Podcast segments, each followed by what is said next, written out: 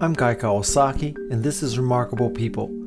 This episode's guest is Dr. Jerome Kim. He is the Director General of the International Vaccine Institute. The International Vaccine Institute was established in 1997 as an initiative of the United Nations Development Program. Its mission is to discover, develop, and deliver safe, effective, and affordable vaccines for global public health. Dr. Kim has a BA from the University of Hawaii and an MD from the Yale University School of Medicine. He completed his training in internal medicine and a fellowship in infectious diseases at the Duke University Medical Center. He was the principal deputy and chief at the Laboratory of Molecular Virology and Pathogenesis at the Military HIV Research Program he also served as the project manager for the HIV Vaccines and Advanced Concepts Evaluation Project Management Offices. He led the Army's Phase 3 HIV vaccine trial, RV 144, the first demonstration that an HIV vaccine could protect against the infection. He has authored over 200 publications.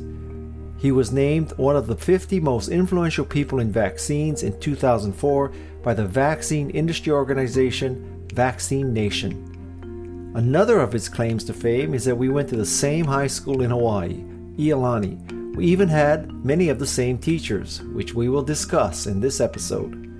I'm Guy Kawasaki, and this is Remarkable People. And now, bringing you the straight scoop on vaccines, here is Dr. Jerome Kim. How did you go from Iolani to Seoul, Korea, running an institution like this, that's quite the transition. Uh, yeah, it was. It's funny because my senior year in high school, my dad lost his job, so I, I, didn't go out. I didn't go to the mainland for college. I stayed at the UH, worked in his restaurant on Fort Street Mall, and um, and worked on the weekends as a ward clerk at Straub, and that was the that was my introduction to medicine. And so I already had known, I knew that I wanted to go to medical school. So as soon as I could, three years, I graduated and left and went about as far away as you can get to Connecticut for medical school. But in those days, remember, right? I mean, you didn't go on interview trips to the mainland. I mean, you you looked at a, a catalog and you you know, said, "Oh yeah, this looks like a great place. This is where I want to go." So for medical school, then two of my Iolani classmates were at Yale. So I, Michael Ho and Alan Tanaka, and, and you know it was great to to be to actually start medical school but have friends that you knew from high school there. And um, in order to pay for it, I, I, joined the Air Force. The Air Force has this program where if you're in medical school, they pay for four years. It was a great program. And then they said, okay, you can go and do your residency fellowship at Duke. So I did. And, and I, I got a grant and got an extension. So I didn't wasn't in the Air Force. And I got another grant and I wrote to them again and said, can I get another five year extension? Because, you know, I'm doing research and it's really great. And and they said the Gulf first Gulf War had started, so 1990, 1990. I wrote to them and said, "Can I have another five years?" And I got this email back. Who are you, and why don't I know about you? And so they brought me on to active duty. Not they didn't send me to the Gulf, but they sent me to San Antonio to be an infectious disease doctor, which is what I was trained as. And then the guy said, Neil Boswell, he said, "We've got this program with the Army." And they do HIV vaccine research. I think, you know, I mean, you're qualified. You should you should go there. So I did, and I went to work uh, for Robert Redfield, who is now the director of CDC, and his deputy was Debbie Birx, who is now, you know, serving as the White House coronavirus. wow. Um, and we did HIV vaccine research in the military because at that time there wasn't a lot of uh, work being done on HIV vaccines, and that's how I learned about vaccines. Spent 20 years in the Army with a brief interlude at the University of Maryland working for Bob Redfield and Bob Gallo.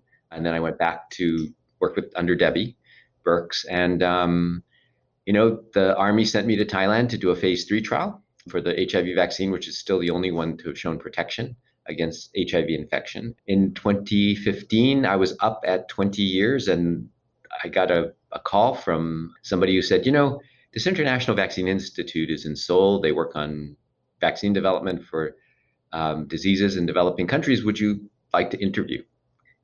And I thought about it, and my wife said, Absolutely. oh, Well, we um, I interviewed and and they offered me a job. So for the last five years, I've been here, and we work on everything really but HIV. All those diseases that you can get if you travel somewhere that really aren't found in the United States. So, you know, I mean, IVI is very small. We're not that well known, but we are an international organization. So we have all the flags of our signatory side. And some of the countries fund us. So, like WHO, World Health Organization, some countries fund IVI. And then we get money from the Gates Foundation, the Wellcome Trust, and others to work on back different kinds of vaccines.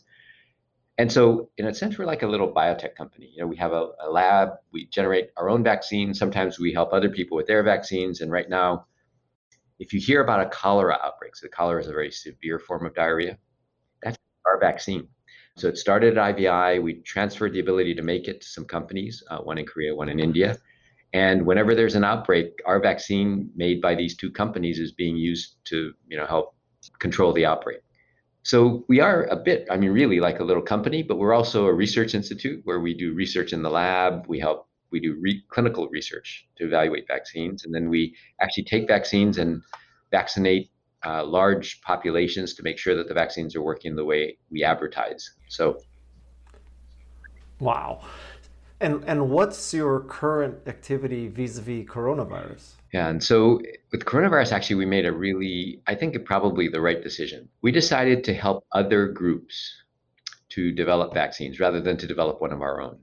And in that way, then we can facilitate multiple efforts. You know, there are over 150, I think 100, over 170 now, different efforts to develop coronavirus vaccines. And we can help any of them without showing favoritism. So what we do is we help the companies to evaluate the defensive responses. So when you get a vaccine, your body makes a defensive response against the virus or the bacterium. And our group, our laboratory, helps the companies evaluate these responses. And that's really important. So the US FDA or the Ministry of Food and Drug Safety in Korea will look at these and, and that will be a part of the package that goes into them for approval.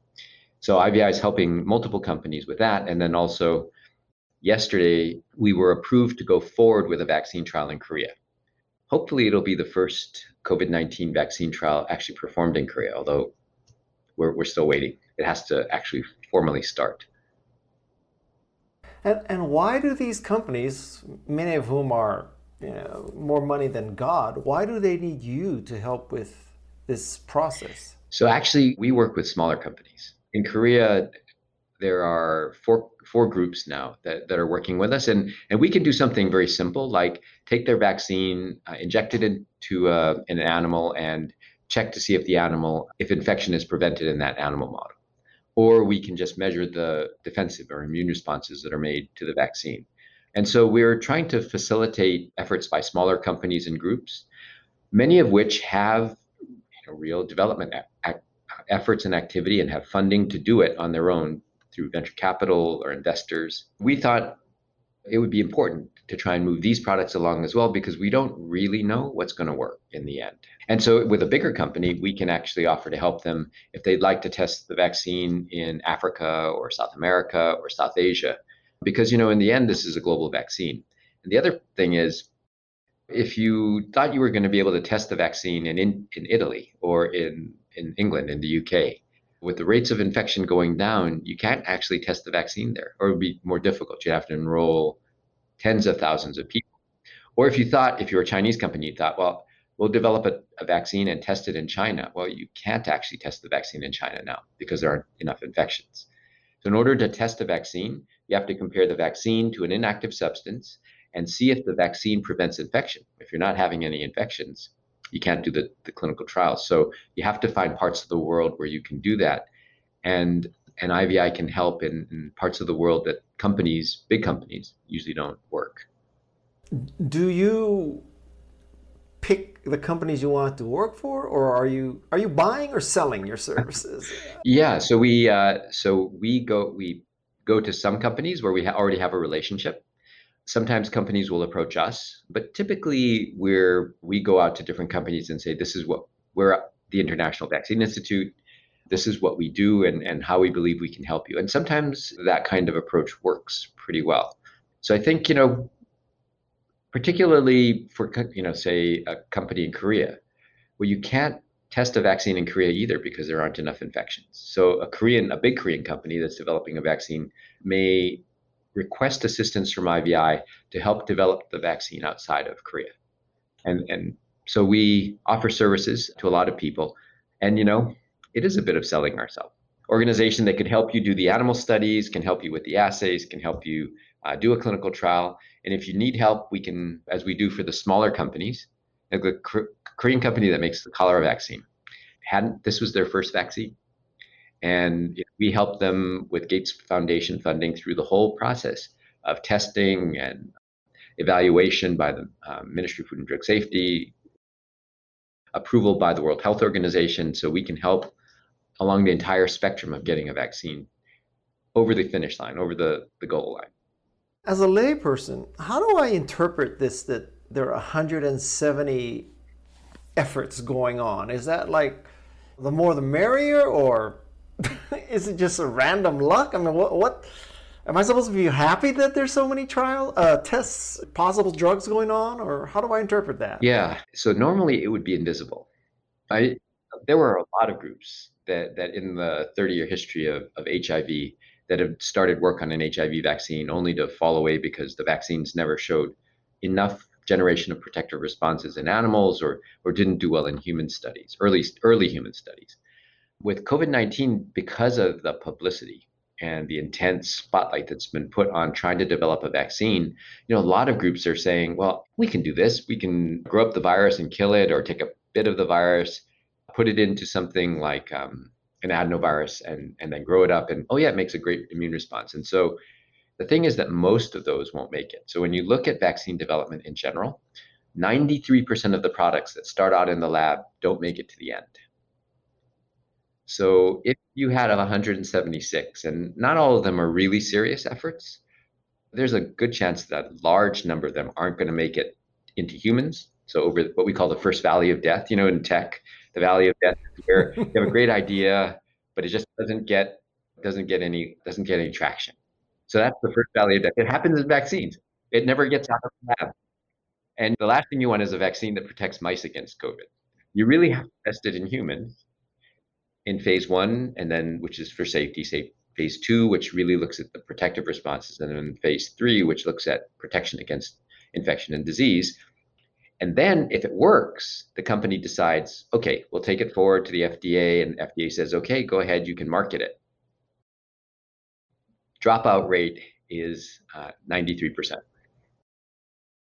I'm surprised it's that good. I mean, I mean that seven percent make it yeah. because it seems to me that this is it's a very difficult process. So speaking of difficulty, so you talked about cholera and you know there's typhoid and strep vaccines and stuff, and it seems to me that like those took so long to come to fruition.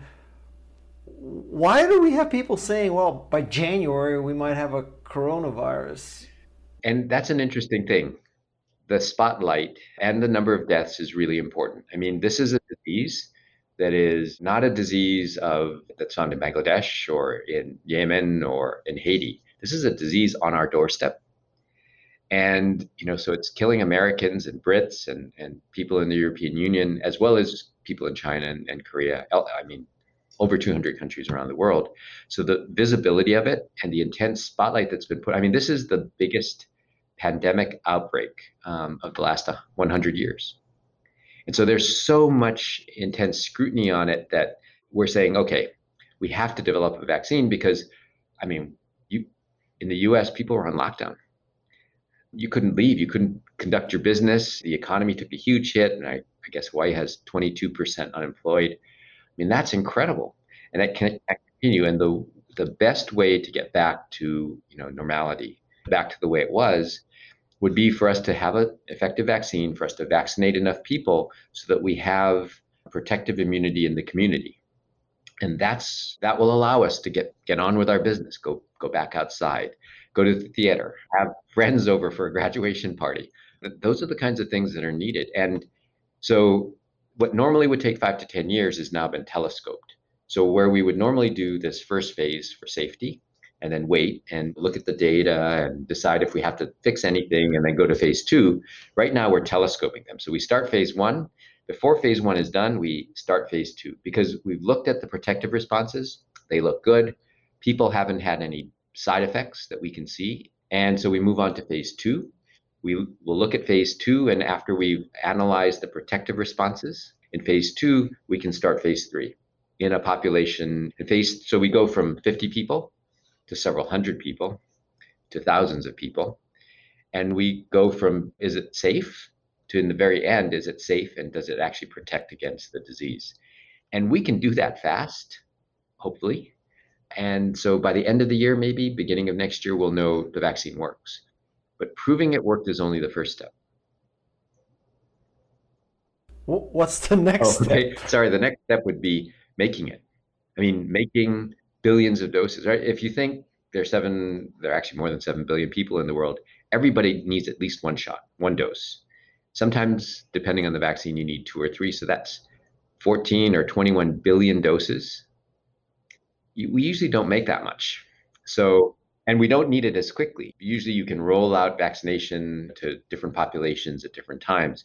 Now, you know, everyone's going to want that vaccine. And how are you going to make that much uh, so quickly and distribute it around the world fairly. And so those that's going to be a big issue coming up. What is the most promising new vaccine technology that you are aware of? For COVID or for in general? For well both actually. So if you could answer that both ways. The most promising.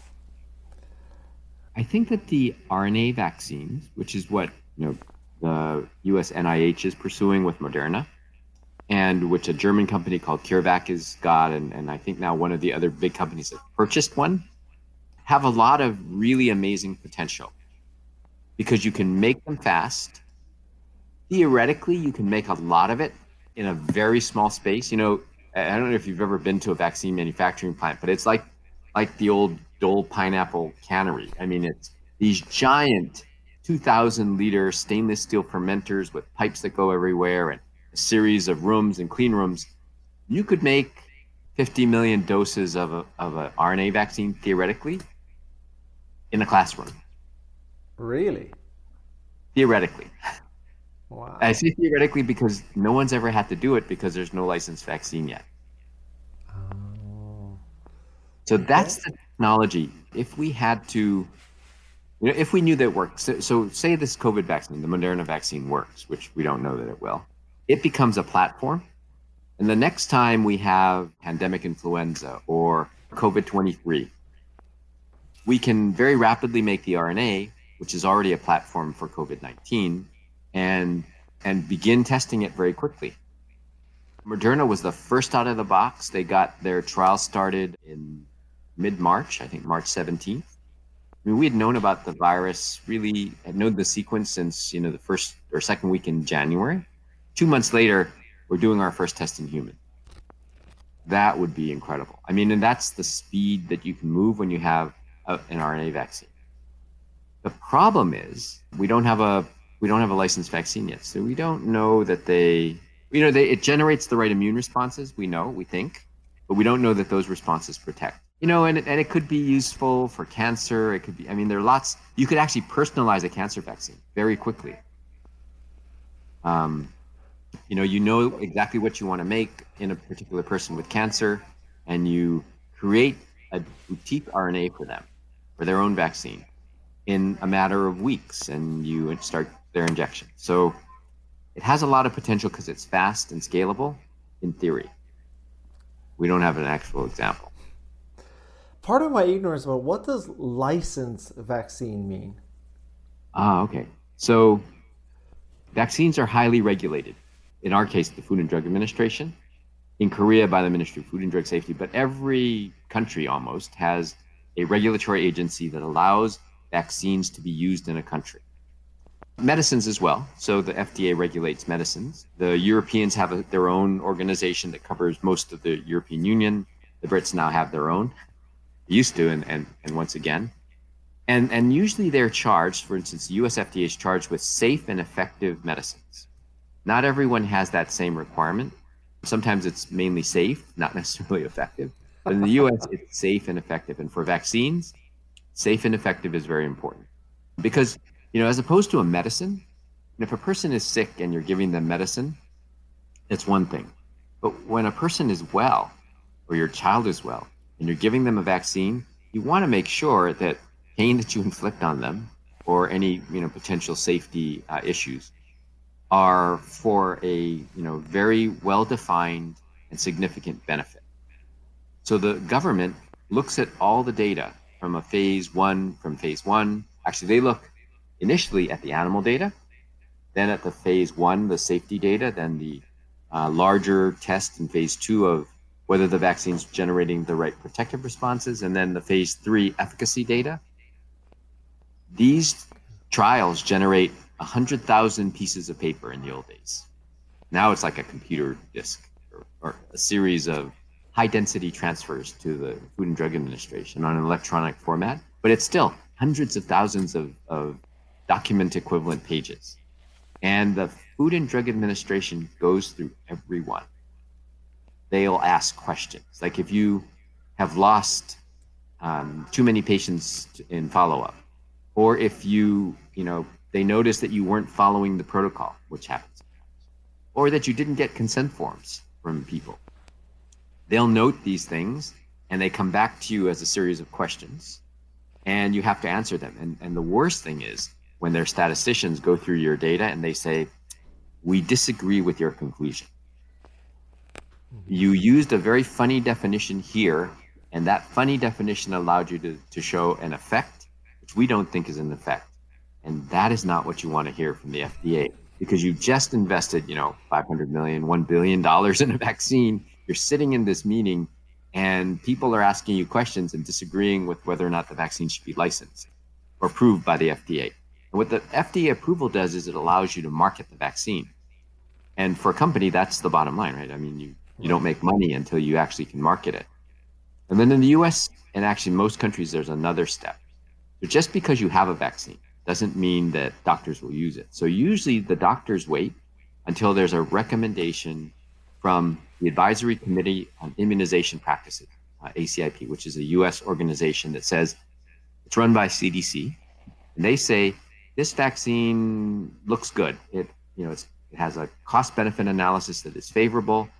It will protect children against, I don't know if your children were vaccinated against meningitis B. My children were. And um, so you should recommend vaccination. And then pediatricians around the country say, ah, we just got a recommendation to use this. Your child is in the right age range. You should get vaccinated. And that's how the, you know, it's a it's the approval to begin to sell the vaccine, and for the company, that's the key. Anyway, and and, and with the CDC and the FDA involved, are we in danger of those kinds of rigorous science and testing being politicized? So the FDA is isn't supposed to be independent, and, and so is the Supreme Court. Um, right. I mean, yeah. So the the FDA, they, the drug companies call it the agency. So they, they talk about it. They say the agency is really tough on this. So wait, right now the FDA is saying, you know, in order for us to approve this vaccine, we are going to need to see, and it's a statistical thing. You know, when you do a clinical trial, you get um, an upper and lower bound of confidence of the confidence interval. Mm-hmm. In the case of a really effective vaccine, they want that confidence interval to be above 30% protection. If it's below 30%, then the FDA is usually okay. I think you probably need to, to redo this, or I mean, we're not going to approve it above zero, but less than 30. I mean, that's highly suggestive, but it's not enough. So the question is, and right now they're saying that for COVID vaccine, that's the requirement. Whether they will come under political pressure or whether they'll grant emergency use is is really not known. In fact, there's a, I guess some speculation in, in one of the editorials that that, that may be a, a surprise, political surprise in October. Um, the FDA, though, they take their jobs pretty seriously. I mean, it, it took a lot even I mean, a lot of lobbying to even get them to allow AIDS drugs to be used before they were licensed. But because of the, you know, because essentially AIDS was a uh, back in the mid early 90s was, a disease that you got and then died of.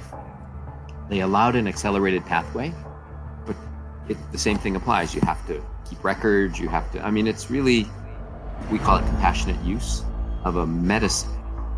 Um, and it's important for cancer drugs and for some of the back then the AIDS drugs that were coming out that had this, these amazing effects. So it was good that the FDA did that, but they were very uncomfortable because their job, the thing that they are tasked with doing, is to is to ensure that the vaccines are safe and effective, and they take it very seriously. So hopefully they won't fall prey to political influence. And I think you pointed out that we've been surprised.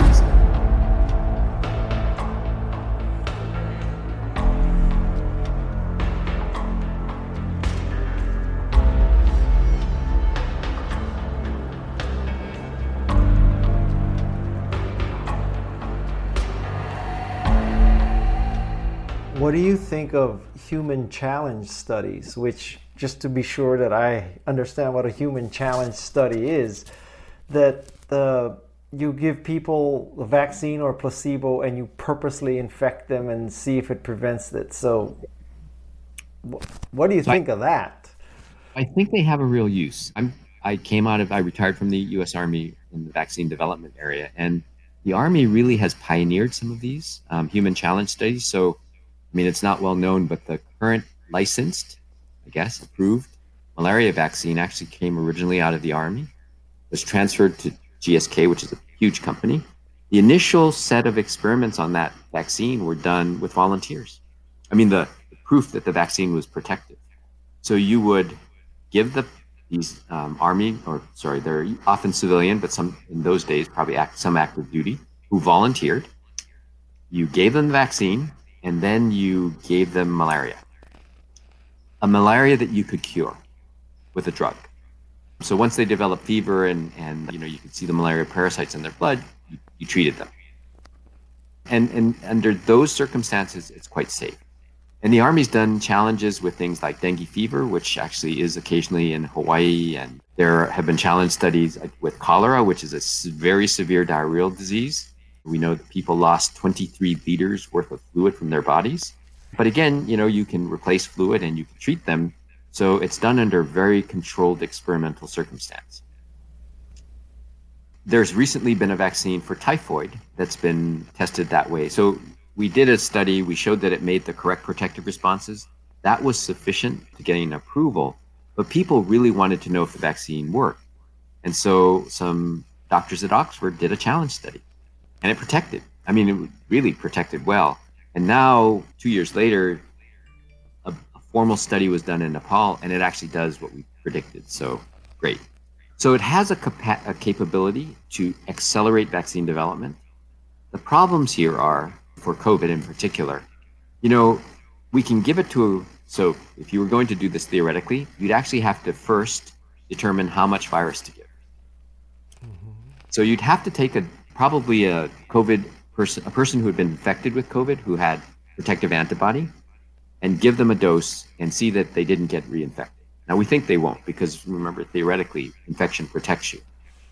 Then you'd have to lower it or raise it to the point where you're comfortable with that dose.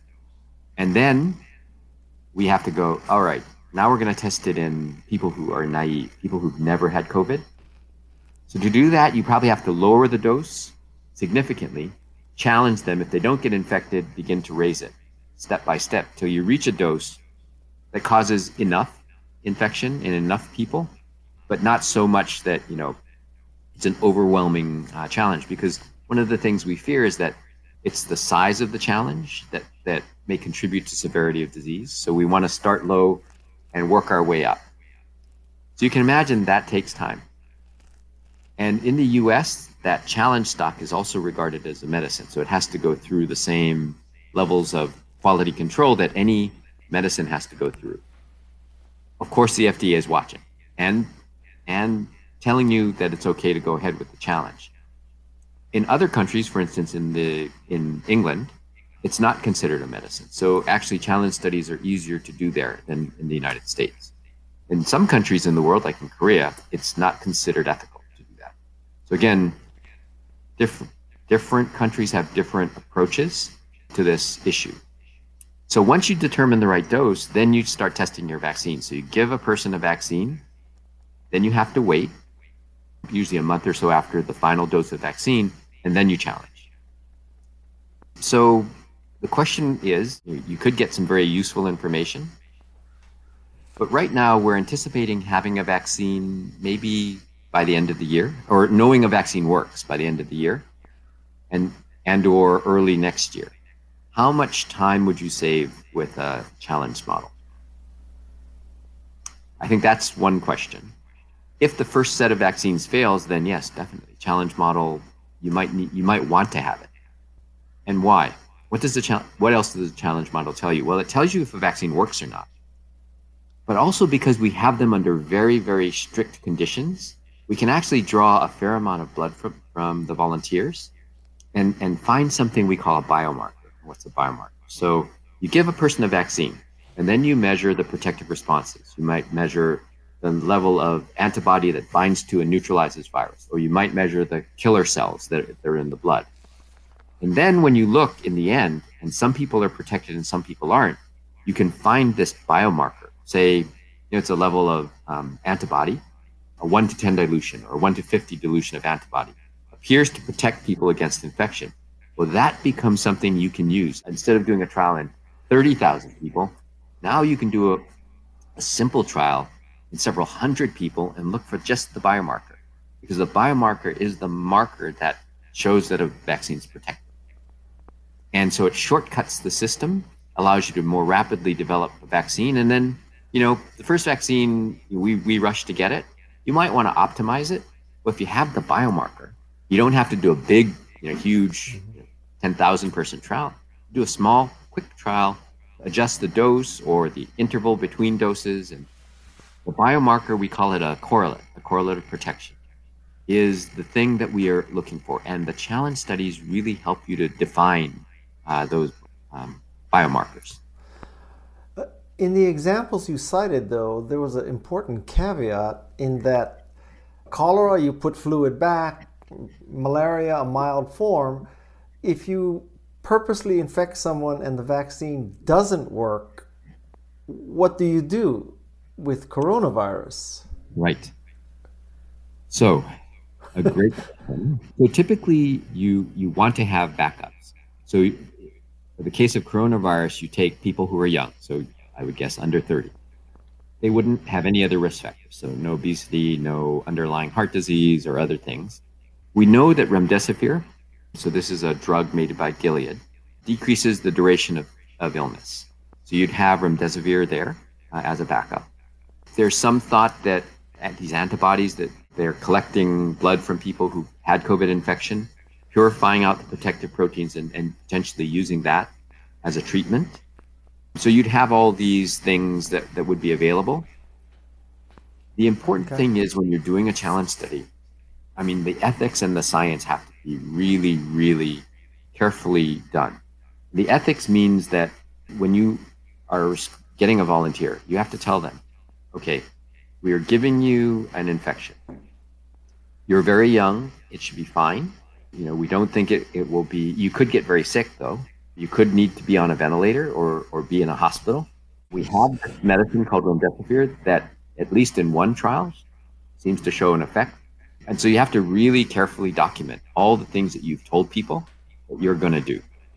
Um, it's easier for a disease that has a you know fatality rate for young people under one percent, or actually in the case of COVID nineteen, you know, initially when we were just you know, still learning about it, there were almost no deaths in people under thirty, and, and even now, unless you develop a severe one of the rarer complications you know, you're in general going to do well. But you have to be very careful and you have to really carefully explain because people have to understand what they're getting into. That's the ethical side. And on the scientific side and medical side, you have to be absolutely sure that you can diagnose infection early, that you can provide some form of symptomatic relief and treatment, and it can't cost the volunteer anything. And, and, and there are people. I mean, there are people who will volunteer for this because what's their motivation?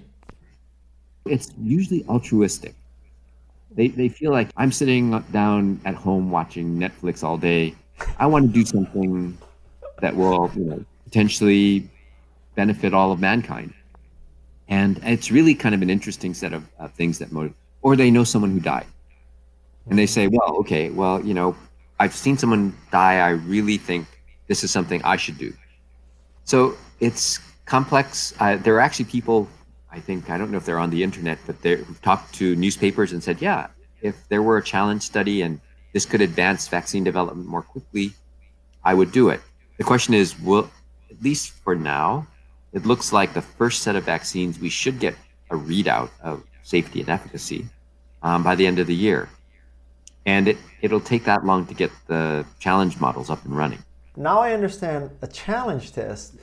So how do you test a regular vaccine, you just give it to thousands of people and see if they get it, but they may have never been exposed. So, yes. So, you definitely have to pick people who haven't been exposed. So, I can give you an example. In the phase three HIV vaccine trial that the Army conducted in Thailand with the Thai Ministry of Public Health, 8,200 people got vaccine, 8,200 people got placebo and it was you know 16,402 people without HIV infection. And you watch them over time. So in a traditional trial, typically you watch them for months to years. In our case, it was three and a half years of follow-up. And we tally the number of infections in the vaccine group and in the placebo group. And you know, in our case, there was 30% reduction in the number of infections in the vaccine group uh, compared to the placebo group. Um, and that was a little disappointing. At at month 12, we saw 60%, and that amount, that protection decreased over time. So we thought, ah, maybe we need a booster. So you learn something during these tests, but they're huge. This trial cost $100 million to conduct. The COVID vaccine trials, they're thinking, you know, you've heard the, I don't know, the number that people are throwing around now is 30,000 people per trial. So we did 16,000 and it cost, you know, 100 million mm-hmm. in Thailand. If you're doing a 30,000 person trial in the United States, you can just kind of imagine how much that's going to cost. So if you're a drug company or a vaccine company and you had to pay for this yourself, you're thinking, okay, I really want to make sure that what I take into phase three has a pretty high likelihood of success because I'm about to plunk down several hundred million dollars to prove it. And sometimes we actually have to have a second phase three trial. So that's a lot of money. And the companies are going, well, let's go back and optimize this some more. Let's think about it. Let's make it better. Let's fiddle with it so that when we go into phase three and we spend all that money, we're going to be guaranteed a success. Right now, because of the pressure, we're assuming success, right? So several people have said, well, we can make, we can have 100 million doses of vaccine available in January. Well, to do that, they're going to have to start manufacturing before we know it works. Um, so there are a lot of things that we're doing now that we wouldn't normally do. Why are companies willing to take the risk? Because somebody else is paying for it. So Operation Warp Speed is giving companies a significant amount of funding in order to accelerate development and de-risk it for them. I think at least one company has decided to go it, do it on its own with its own money but many companies have accepted the several hundreds of millions of dollars from the US government or commitments of uh, millions and millions of dollars from CEPI, Coalition for Epidemic Preparedness Innovations, in order to make sure that they can accelerate the timelines and to ensure that they're not going to lose money on this.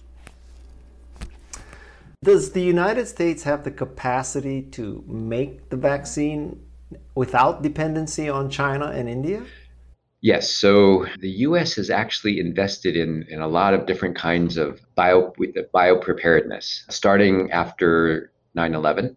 The ability of the U.S. to, to handle a big flu epidemic, for instance, is probably second to none anywhere in the world. So the government has these mechanisms to put into place large scale manufacturing. the companies also have a substantial capability to manufacture vaccines. So I think, and, and you actually have vaccine manufacturing in the United States. If unfortunately you were like Germany, most of the vaccine manufacturing has left Germany for other parts of Europe. So how does the German government do it? Well, they participate in a global effort called CEPI. CEPI has contracts with a lot of different manufacturers, uh, and they'll depend on companies to fulfill obligations under other using different means. But for the US, you have this organization called BARDA, which is a meant to help prepare the US for pandemic. Typically flu, because that's the, the one, the usual one. Uh, but in this case, COVID.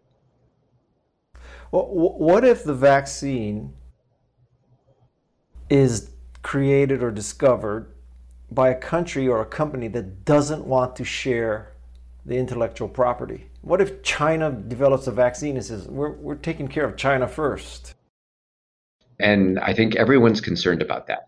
I mean, they, everyone is. And, uh, it, but uh, so one of the things is that this organization of, I think now 13 or 14 countries, the Gates Foundation and the Wellcome Trust, it's called CEPI, Coalition for Epidemic Preparedness Innovations. The US is not a part of it. CEPI was actually the first funder of a lot of these companies. So Moderna, which is an RNA company, Inovio, all of them were funded by CEPI. Even this uh, vaccine made by Oxford University got initial funding from CEPI. In the CEPI contract, it says that as a result of this, you commit to making the vaccines accessible and affordable. So there, at least for the non-Chinese vaccines, because China is also not a part of this, there are commitments to CEPI for access. And um, but yeah, I mean, if China had a vaccine, they could in fact hold it back. I think that the president of China, Xi Jinping, actually made a statement in the World Health Assembly that China considers a vaccine for COVID 19 to be a global good and would be would be willing to share the vaccine and make it available around the world. Now, it's easy to say on the one hand. On the other hand, China doesn't have much disease right now. So they won't have a market? Well, they, for instance, for a Chinese company now, say there are several Chinese companies now in the second stage of testing. Some of them are huge. One of the companies manufactures 70% of the vaccines used in China. That's a large number of vaccines. So they're in phase two. Can they test the vaccine in China? No. So they'll have to form international collaborations in order to test the vaccine. So again, just the nature of the epidemic will compel certain groups to work with others, which is important. I mean, this is a global pandemic. The solution is a global solution. I mean, it's like this is a fire. And, you know, like all these seven alarm fires, there are seven engines pumping. You really don't want one of them to leave. You, know, you really need cooperation, collaboration. And so, like these big companies um, are going around the world and talking to other manufacturers about potentially transferring technology to other manufacturers. I mean, some of the these big companies, and maybe um, I haven't been around long enough, but are talking about no profit vaccines. Again, I, I think now it'll be important to see what happens when the vaccine is actually there.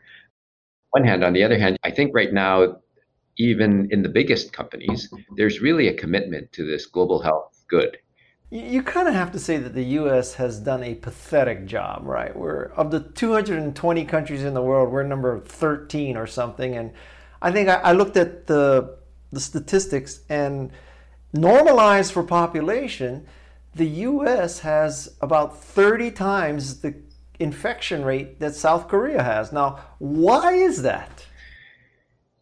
That's a that is an important question, and you know it's really hard to watch what's happening in the U.S. from from Korea.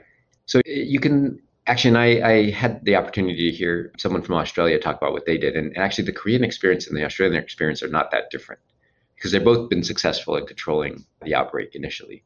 And um, the first is that you know there is top-down command and control. Now, so as a former military person, you know, command and control is very important, and a pandemic is like a war. And so to have a single unified chain of command. Korea did that. So once you reach a certain pandemic level, the, the person in charge of the outbreak of the response, the government response, becomes the prime minister. And that means that everything flows down from there. And his deputy, his technical, actually, the person really running the campaign, is the director of the Korea CDC, Centers for Disease Control. So you have a, an expert uh, really embedded in this structure that is designed to make sure that decisions are made with data. They're made, you know, on the basis of science and not emotion. I mean, the things that were put into place, the changes that were made to tweak the process and make it better, are all things that you know are decided and implemented in, in you know through the country. The U.S. doesn't have that. Right? The U.S. has a has a state system. Now they could pull things together, but that would require special legislation, special effort, special coordination, and and that's been difficult because we don't have the structure in place. Korea set this up because of previous experiences. So they have the Infectious Diseases Prevention and Control Act that puts all of this into place, and it's a law that was passed not during an epidemic, when we could reflect calmly on on what the best practices are. Um, Australia did the same thing. They have a similar thing. They were able to pull. Now, Australia is federal, so it's like the United States. So each of the states is separate the heads of all those states joined the cabinet, the national cabinet, in order to create unity of governance. So that means messages are consistent, governance is consistent, the, the information that's flowing down is clear and unequivocal, and both countries practiced. So they did tabletop exercises like war games for pandemics. Korea had one right in December.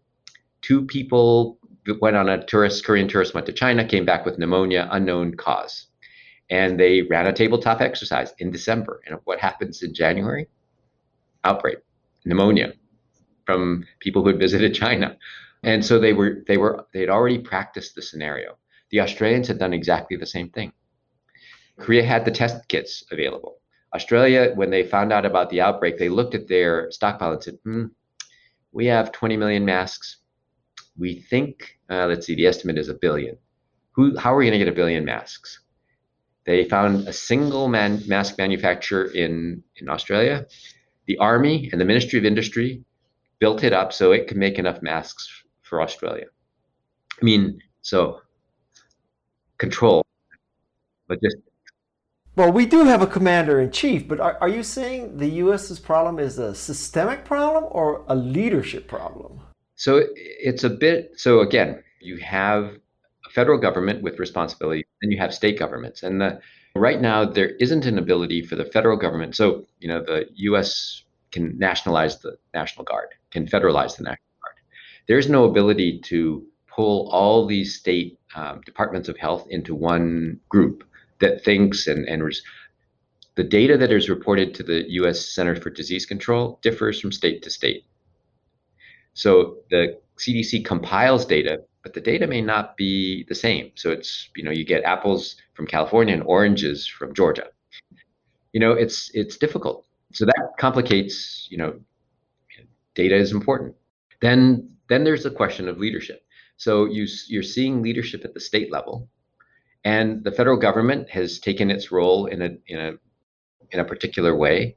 It has more authority. It could exercise authority, and you've seen it. Operation Warp Speed. They pulled all these federal agencies together, put a, a pharmaceutical executive and a army general together, and said, "You need to get these vaccines." So they've now picked five companies. They're they've given them 2.2 billion dollars. I mean, the federal government has tremendous capacity to organize, and the thing is that they need to take control and. Um, with the abilities that they have. Now, they don't have the authority that the Korean government has during a pandemic, during a, actually, it's any natural disaster. These response things are set into place. There isn't an equivalent law in the United States that allows them to do that.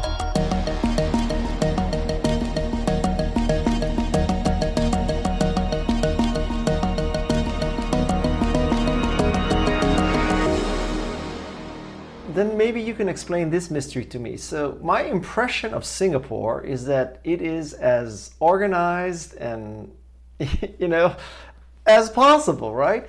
And yet they are very high on the list of normalized infection rates. So, well, how come somebody, Lee Kuan Yew's great grandson, didn't say this is the way? And What happened in Singapore? So, this is the problem with po- special populations. Singapore has a large number of migrant workers. And this population is not like the regular Singaporean population. The ability of the government to track and control it is is less than than is the case outside of the the, the tenements uh, where these migrants live. They're critical to the economy, yet they're a weak spot. And as you would expect, as has happened in multiple countries, the COVID 19 virus has targeted the weak or found the weak spot and exploited it. You know, in, in, in Korea, the outbreaks were in churches. Actually, they continue now to be in churches.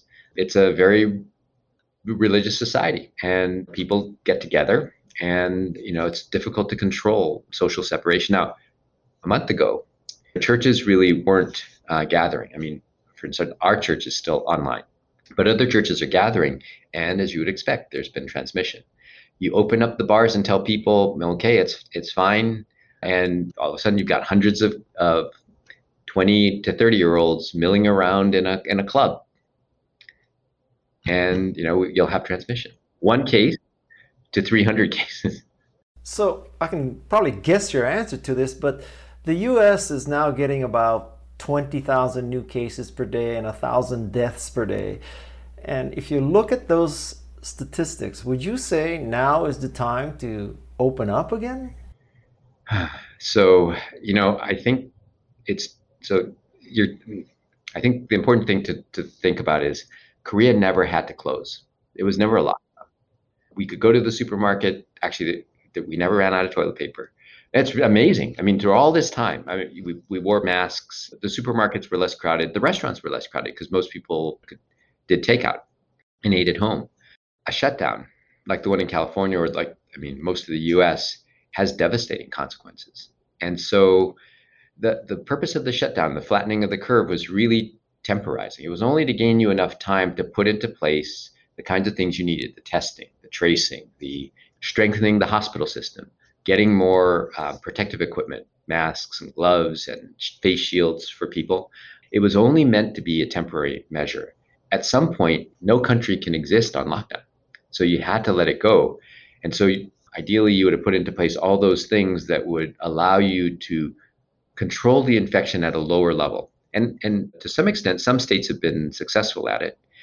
And I think everyone's concerned two weeks from the Labor Day weekend that we're going to start seeing you know, the numbers trend upward again. And um, 20,000 infections means there's still a lot of infection out there. And if you're not, I, I don't think the case fatality rate, the mortality rate, is above 10. I think it's probably closer to 2 to 3%, which means that in the United States, there are millions of people who've been infected. And we have no idea um, who they are. And they're spreading infection. So it doesn't sound like you think we should be opening up yet. No, so again, you have to understand the outbreak. You need to be ready to pounce on major outbreaks. So you have to protect the people in nursing homes. You should protect healthcare providers and pe- the messaging around, you know, masks, distancing have to continue. And when you open up the schools, it's going to entail particular risk. You have to anticipate them and you have to put into place a system that will make sure that if we start to see things, we'll be able to act really quickly. And people need to be reminded because, you know, in Korea, they've forgotten. We were it was difficult. I mean, there were days when we would we went to a mall beginning of April, a really you know big mall. It was the first time we could find parking on the you know first level parking. I mean, that's the the extent to which people were really following. You only went shopping for things that you absolutely you know that you needed, and only when you needed it. You just you didn't. People weren't going to coffee shops, and basically in Korea, there's like two or three coffee shops per block. I mean, it was really you you got your coffee and you took it outside and you you know, finished it somewhere else. But now you see people in restaurants and in shopping malls. Would you catch a commercial flight in America today? Would I? If I had to, if it was essential. How is my daughter going to get to college? I don't know. We haven't come to that decision yet. But, you know, if I had to, I would. And it's actually difficult for us, for instance. I mean, we work in a lot of countries in Africa and, and now in South America and South Asia. And some some things we can do by video conferencing. Some things, like if you're setting up a new site to do a COVID vaccine trial, I mean, you want to actually see what's there, what people can do, where they are. You know, there are a lot of things that have to be done in person.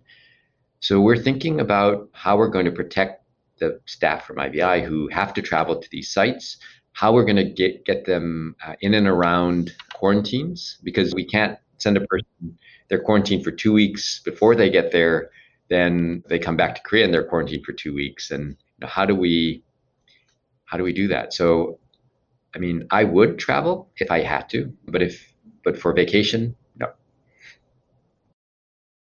let's let's pretend that donald trump calls you up and says we need help i'm going to make you the coronavirus czar of the united states Okay, so you're in charge. You're the, you know, command and control. You're at the top of the thing. What would you do? Ah, interesting question. So first I think I would I so again, just thinking like a I would divide the country into regions and appoint regional committees of states because it's not only a New York problem, it's a New York, Connecticut, New Jersey problem including Pennsylvania, we would come up with a set of rules that were based on best practices. And I, actually, the CDC did come up with some uh, recommendations that were subsequently modified. So I don't think I've seen the original recommendations. I would put into place uh, much more effective tracing. I would strongly encourage the use of these handshake tracking apps, which aren't exactly what the Korean government has done. I think I would push Congress a bit to challenge them on the question of privacy uh, versus the ability to know where the infection is. Um, you know, so I mean, I understand the need for privacy, and I, on the other hand, understand that you know we have to control this pandemic and we have to prevent you know our grandparents and, and elderly neighbors from contracting an infection that has a 50% mortality. So and and I understand the impact on privacy. And I think that we as a nation are going to have to have a reasoned discussion on on what these pandemics do uh, and what the government can and should be able to do in the context of a pandemic. So, for instance, you all have been on lockdown, which I think is a real restriction on your freedoms. I mean, you can't go out of the house. I mean, in, in Italy, where my wife is from, the police will stop you and ask for your papers, your permission to be outside that's a real restriction on on your freedoms. So in exchange for that, for in Korea there was no lockdown. The Korean government, which again may be a one of the extremes in a democracy, has the ability during this kind of pandemic to track your GPS signal for your cell phone. So when they found that single case in Itaewon, they could imme- they immediately knew who had activated their cell phone between midnight and three o'clock in the morning on the following dates. And they used that cell phone information to send texts to people to say, you could have been exposed. Why don't you come in and, and be tested? And when only 2,500 people responded, they said, fine, we'll make it anonymous. We'll just send us your number, come in and get your test, and we'll fact we'll we'll send you your test result. But if you're positive, you need to consider you need to be under quarantine. And you know, you shouldn't we'll put you under observation actually in a government hospital. If you're uh, exposed, then you should self quarantine. But they use this information, now anonymous testing, to really try to, you know, contact all of the original 10,000 and then later a much larger population of people who were exposed. So that's a that's a discussion that Congress has to have, and that the states have to have, and and it's really tough to do it in an outbreak. But you know, I think that's something that we need to start thinking about. More practically, these tracking teams have to be trained. And so, you know, we have significant unemployment. Let's start utilizing people, training them to do the kinds of things that are necessary in order to try to really control. And you can use these tracing teams for other things. They can educate. They can give, you know, they can provide some um, relief. Do we need teams of people who understand how to control infection, who can go and visit the houses of, of people um, who are elderly and really, you know, help them get the things that they need. I mean, there are lots of things that you can do that will keep people busy, that will engage everyone in the fight. And again, you know, one of the things that Korea did, um, and in Australia, I mean, everyone was a part of this. So your contribution was important to help control this and defeat it. And I don't get that feeling. I mean, so and it's difficult because I'm watching the U.S. from afar. But this was an opportunity to unite us in something that unite us against a common threat. You know, you saw um, George W. Bush do it after 9/11. It was reasoned. It was careful. It was, you know, we're gonna, you know, we're gonna get out of this. But it also heightened, you know, made very clear what the threat was. So again, I think the coronavirus task force, the daily briefings have stopped. I mean, people really respect, respect Tony Fauci and Debbie Birx, and they got a lot of useful information from them. And you know, it informed the way people were thinking, and that's important. We went back and forth on, you know, so if we had a vaccine, would Americans use it? And there's one study that said only 50% would, and another one that 70% would. You know, there has to be really much more consistent messaging around this is the threat. This is how we are going to get around the threat. These are the things that we're looking at drugs, vaccines. If you look at the countries that did well, somebody pointed out that a lot of them have female leaders. Korea doesn't. Well, so, but what, what they did was the people in charge stepped back and let the public health folks do what they do best. The same way Right, the same way in a in a war, the president doesn't direct the war. I mean, he's the commander in chief, but the generals do the planning and the execution and the training and the logistics. That's what they that's what they know how to do. So again, I would try to if if you were going to make me the king of COVID for a day, I would try to put into place things that respecting the fact that the United States has 50 states and that we don't have a system for making them all work together, at least make them consistent. Make sure that the reporting is consistent. Make sure that the states all equally recognize the necessity to understand how big the pandemic is. What happens if only 50% of the people take the vaccine or 70? I mean, what what are the ramifications of something like?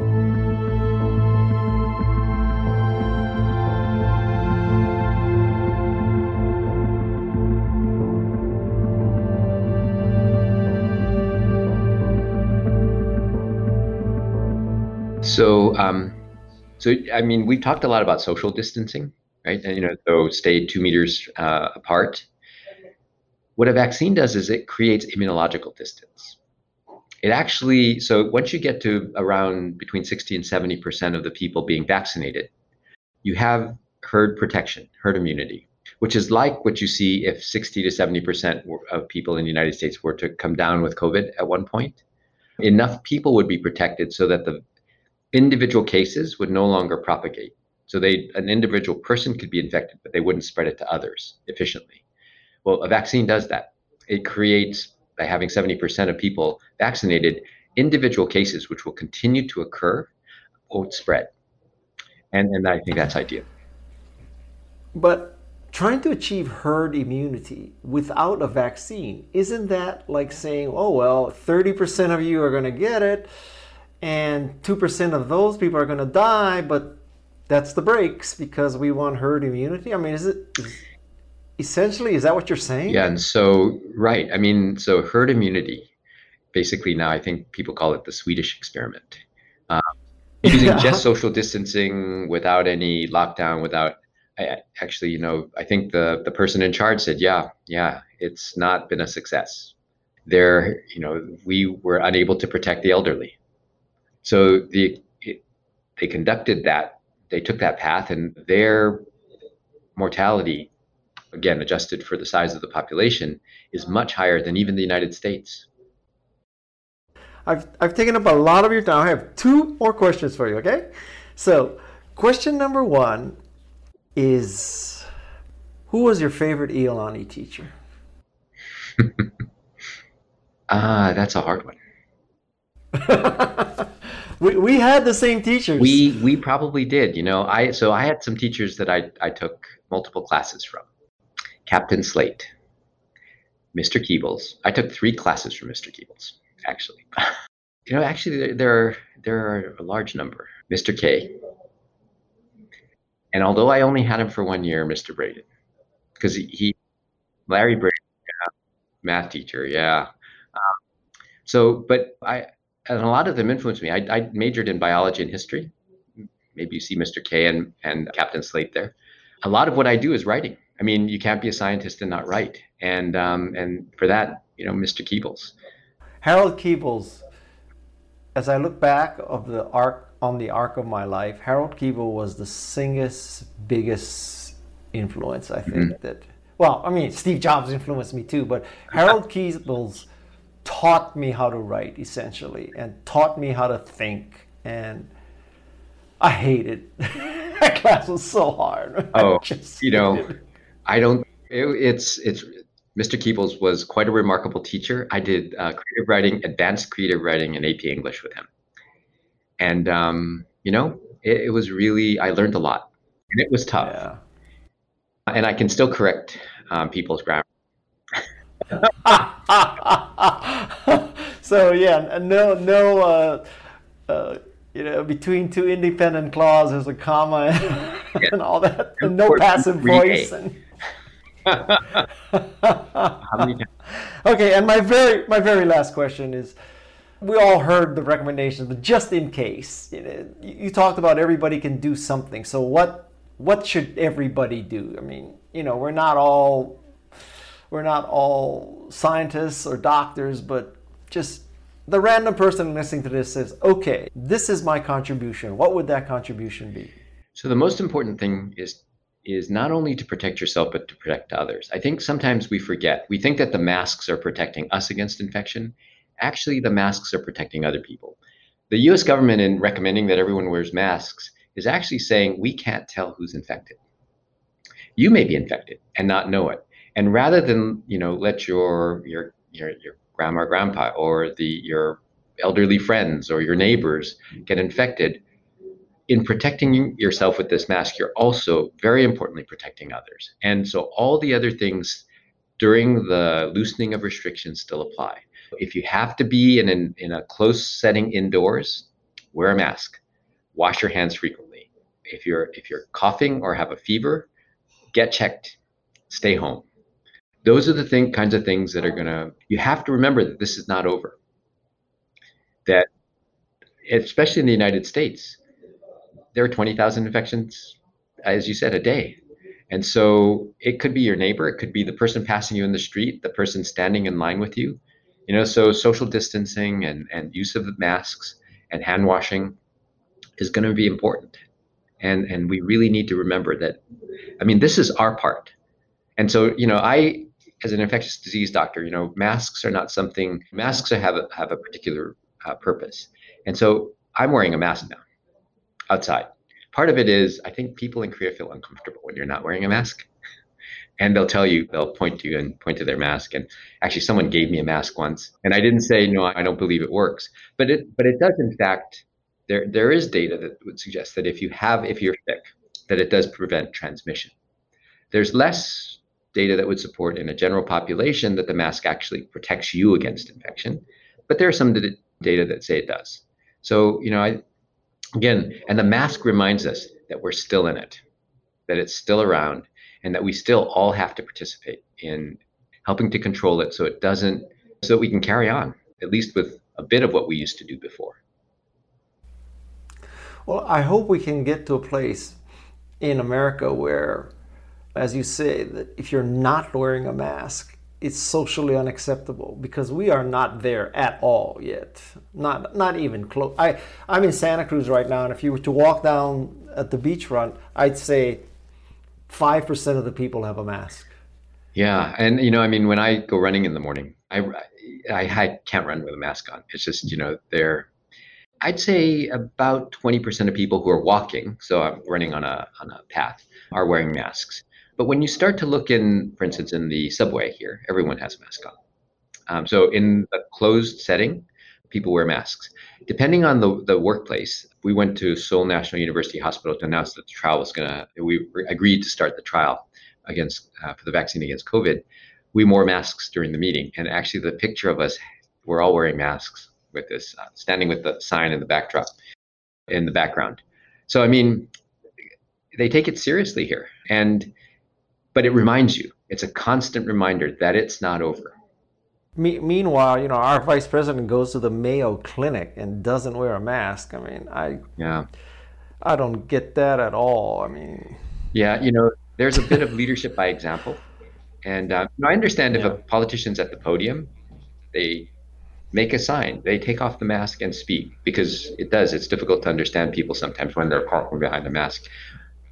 On the one hand, on the other hand, when he when they're out interacting with people, masks are important, and it's an important thing. Again, this consistent messaging is very important. If the government is saying that you need to do something, it's a government. You know, this is a thing by inclusion and by example, not you know by exception.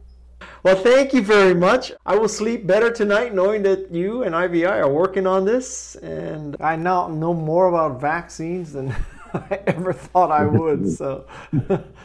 I, I, hope to meet you face to face someday when it's safe in Korea or Hawaii or California. Well, thank you, Guy. And uh, it was great to talk to you and reminisce about you. Well, thank you.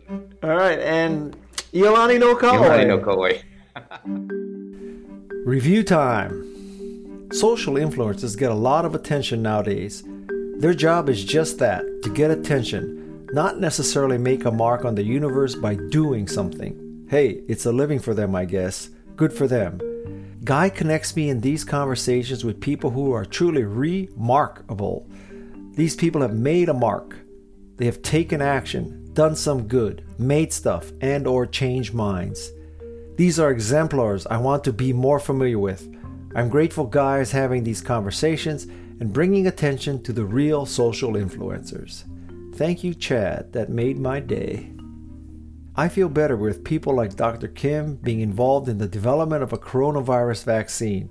As you heard, the creation of a vaccine is a complex and difficult process, and the medical industry is doing things very differently this time around. Let's hope that Dr. Kim and his colleagues around the world are successful in the near future I, for one, would probably not fly commercially until there is a vaccine. By the way, at the very end of the podcast, you heard both of us say Iolani no ka oi. That's Hawaiian for Iolani is the best. I'm Guy Kawasaki, and this is Remarkable People. My thanks to Jeff Sieh. and Peg Fitzpatrick for their remarkable work to make this podcast as good as it is. Until next time, wash your hands Maintain a social distance of 2 meters or 6 feet. If someone coughs or sneezes near you, hold your breath and get away. Take care and mahalo.